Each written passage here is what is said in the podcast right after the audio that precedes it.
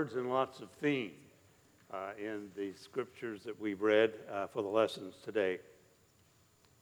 I would like to lift one word from each of the readings, one word. The first from Corinthians is wait, and from the Gospels, watch. Wait and watch. Wait and watch. Do you get the idea that I want you to remember that? Please say it with me. Wait and watch. That was essentially the theme of that whole period of time leading up to the birth of our Lord Jesus. Israel had been taken into captivity, the temple had been sacked and burned. It was a time of forlorning, a time of being aware of their sins against God and crying out for a Messiah and a Redeemer. They were acquainted with the readings of the prophets and the promise of a coming one who would deliver them from their sins and to restore them. So they were waiting and they were watching. And during Advent, we read the book of Isaiah, and in some ways, we reenact, we submerge ourselves in the story of waiting and watching on the part of Israel. And so we relive it, we enter into it, and it leaves us with a building anticipation of approaching Christmas Eve and Christmas Day, where we celebrate the birth of Christ, the Messiah who has come, the deliverer who has entered into the world, and the one who is now, as we know, after the fact, seated at the right hand of the Father, ruling and reigning. But we enter in during Advent through the readings, waiting and watching. Waiting and watching. So, beyond reliving and entering into the story, I would ask the question what does waiting and watching mean for you and for me today in 2020? Not just for identifying with what took place over 2,000 years ago, what does it mean for us here on November the 29th, 2020? I'd like to share with you something that I believe is the key to understanding all of the New Testament and the attitude of the first century Christians. And it's from the first chapter of the book of Acts. I'm not going to take the time to read that entire chapter, but I will refer you to a few verses that I believe offer insight as to how the first Christians were prepared in their hearts and their minds and the attitude and the posture that they took. And here we go. Verse 1 says, In my former book, Theophilus, I wrote about all that Jesus began to do and teach until the day he was taken up to heaven. After giving instructions through the Holy Spirit to the apostles he had chosen. After his suffering, he showed himself to these men and gave many convincing proofs that he was alive. He appeared to them over a period of 40 days and spoke about the kingdom of God. 40 days after the resurrection. And he spoke about what? The kingdom of, I'm enlisting your help to deliver this sermon. What did he speak to them about for 40 days? The kingdom of God. How would you have liked to have been part of that Bible study? For 40 days. And it's very clear that he taught them about the kingdom of God, having to do with the rule of God in your life personally, in the life of your family, in your church family. The rule of Christ in the marketplace, the rule of Christ in culture, the rule of Christ in the world. That was the all encompassing message of the kingdom of God that Jesus instructed them about for a period of six weeks. Amazing and awesome.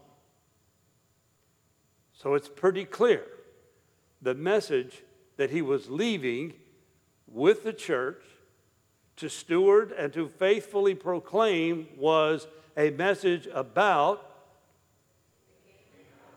the kingdom of God. I believe we have that.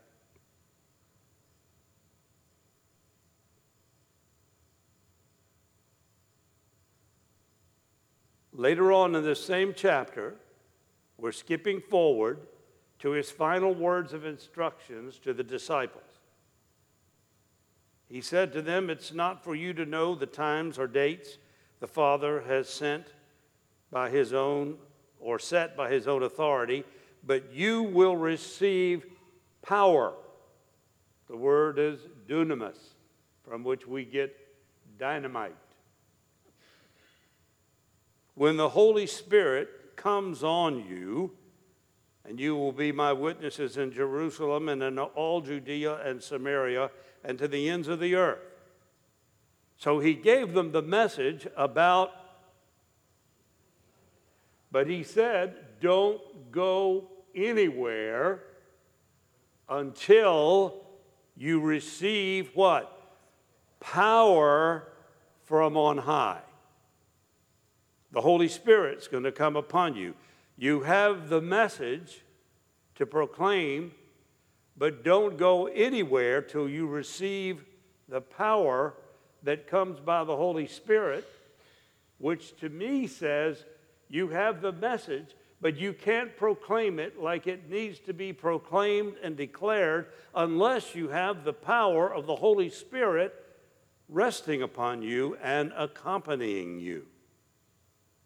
We don't have the ability just out of knowledge to see the will of God effectually worked out.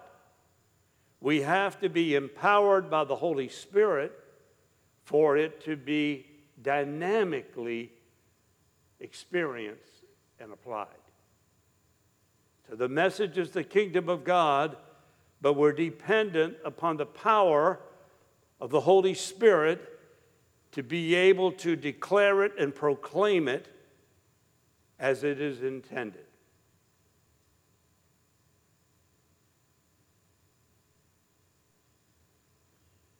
And then, thirdly, in verse 9, after he said this, he was taken up before their very eyes, and a cloud hid him from their sight. Wonder what that was like. Here they were with Jesus, getting final instructions and the command to wait in Jerusalem until they be endued with power from on high. And as he said this, he was taken up before their very eyes, and the cloud hid him from their sight. Taken up into the clouds. Now, the verse that follows says, They were looking intently up into the sky as he was going. And I thought to myself, I just bet they were. Looking intently as he was going, when suddenly two men dressed in white stood beside them. Men of Galilee, they said, Why do you stand here looking into the sky? And I thought, if I'd have been there, I think I would have said, Did you just see what happened? Do you not understand why I'm staring up into the sky and why I'm gazing? Jesus was just taken up into the clouds and hidden from us. But then the messenger said, This same Jesus who has been taken up from you into heaven will come back. In the same way, you have seen him go into heaven. Same Jesus that you've seen taken up will come back the same way that you've seen him go. I've spent many, many hours of my life pondering what that's going to be like and what that will be like when he has an appearing that all shall be able to see. I can't take it in because I'm so limited by this finite mind. But the scripture assures us that he is coming, that he is returning, and that the same way that we've seen him go, we shall see him come back. So, what do we do as New Testament believers gathered at the Abbey in November of 2022? We wait and we what? We watch. We wait and we watch. Now, the portion in 1 Corinthians 1 that we read today Therefore, you do not lack any spiritual gift as you eagerly wait for our Lord Jesus Christ to be revealed. I propose to you that there is an ongoing revelation of Jesus, and that is the revelation that comes by the Holy Spirit now in anticipation of the day of the Lord when he shall come in power and rule and reign as Lord of all. So, waiting for Jesus to be revealed has a sense of imminent expectation that he will come and is coming and is making himself known in the earth, to which we say, Come, Holy Spirit, come, Holy Spirit, and open our eyes that we might see him, open our hearts that we might receive him, open our, our, our minds that we might perceive the presence of the glory of God in the earth, even now as we anticipate his return to take us to be with him forever. So we're waiting. We're waiting for Jesus to be revealed. I was blessed to have lived in the late 60s and early 70s during what was called the Jesus movement. And in those days, there was such a move of the Holy Spirit. How many here were that lived during those days? If you could put your hand up. Thank you. I'm not alone. Those were days of the move of the Holy Spirit and an unfolding revelation of the person of Jesus. That's why they called us the Jesus people. It's because all we ever talked about was Jesus. And when we'd get together uh, in, in, our gatherings, I, I remember the first occasion I had four young people call me up and say, Can we come over your house and have a Bible study? And I thought to myself, Jeepers, I've been doing youth ministry a long time. I think I'm ready to move on. I said, But oh, okay. So they came on a Saturday night, and I, I tried to open my mouth. The Holy Spirit fell. They were all filled with the Holy Spirit. And they excitedly said, Can we bring some friends next week? I said, Well, okay. We lived in a little log cabin up in the woods, and so they brought some more friends. You know, and I, I started to open my mouth and mumble something, whew, the Holy Spirit would move. People would be filled with the Spirit. People would come to know Jesus. And I tell people in those days, in that time of the Holy Spirit's work revealing Christ, if somebody sneezed, something would happen. If, if you coughed, something would happen across the room. I remember one young man came over to the house and he, he knelt before me and in my living room and he said, I want to know more about the Holy Spirit. So I opened up the Bible and I just read him a few verses out of the book of Acts. And uh, so I thought it was about time for me to do something, maybe pray for him. So Pete was his name. I said, So Pete, he was, you know, a number of feet away from me uh, kneeling before me, and I just raised my hand like this, like I was going to pray, and he fell over backwards, praying in the Holy Spirit. I said, Wait a minute, I haven't prayed yet. I haven't laid hands on him yet. Those are the kinds of things that happen when the Holy Spirit is revealing the person and the power of Jesus. I, for one, am waiting for a fresh move, fresh breath, fresh anointing, fresh power. But I'm also watching. And we together should be watching for his appearing. We get so earthbound and so caught up with the chaotic things around us. We get so caught up in things that pull us earthward. We need to come back to these verses and say, wait a minute, he's coming. Jesus is coming. And I remember in a day when people would often preach about the second coming of Christ and his return to receive the church into his presence and to share in his glory forever. And that message rang so deep and so rich within their hearts. I'm not kidding you. They would go to the door or they'd go to the window and they would look out and they'd say, maybe today. Maybe today. Maybe today is the day. As we wait and as we watch, maybe today. Do you know what? You know what? Maybe today. Maybe today.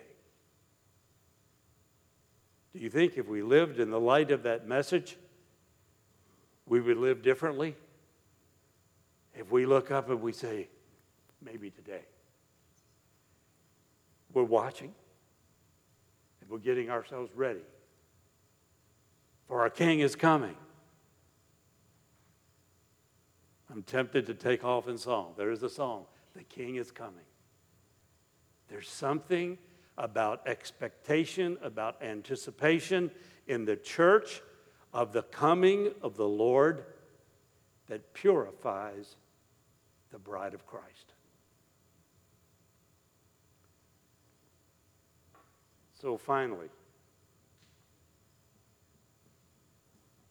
and the reason that pastors and preachers use that word finally is they want you to know they're coming to the end of their message.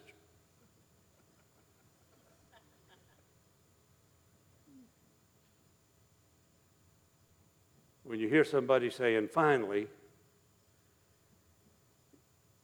it probably really doesn't mean a whole lot. But this will. I want you to picture with me the first century believers who were not very sophisticated in terms of their theological development and their theological formation and their theological ideas. They were people that had a simple message. And that message was what was the message Jesus gave them? Wait and watch. But the message he gave them for 40 days was the kingdom of God. So they were occupied and concerned about being faithful to communicate the message of the kingdom of God. They were also keenly aware of the fact that they needed power from on high if they were going to effectively deliver the message. and proclaim the gospel. And then they had the assurance that this same Jesus that was taken up from them would return the way that he was taken up. He would return. And so, those three elements, please hang on to these. The message was the kingdom, they were dependent upon the power, and they were constantly looking up with expectation and anticipation of the coming king. Can you see that? We're proclaiming the kingdom. Lord, come in your power and fill us. Maybe today. Maybe today. That's the simple message by which we live. And that is what we wait for. And that's what we're on the alert watching for. So, my invitation and my exhortation to you and to my own heart today is wait and watch. Wait and watch. And you finish it for me. A little more robust, please. One more time. Amen.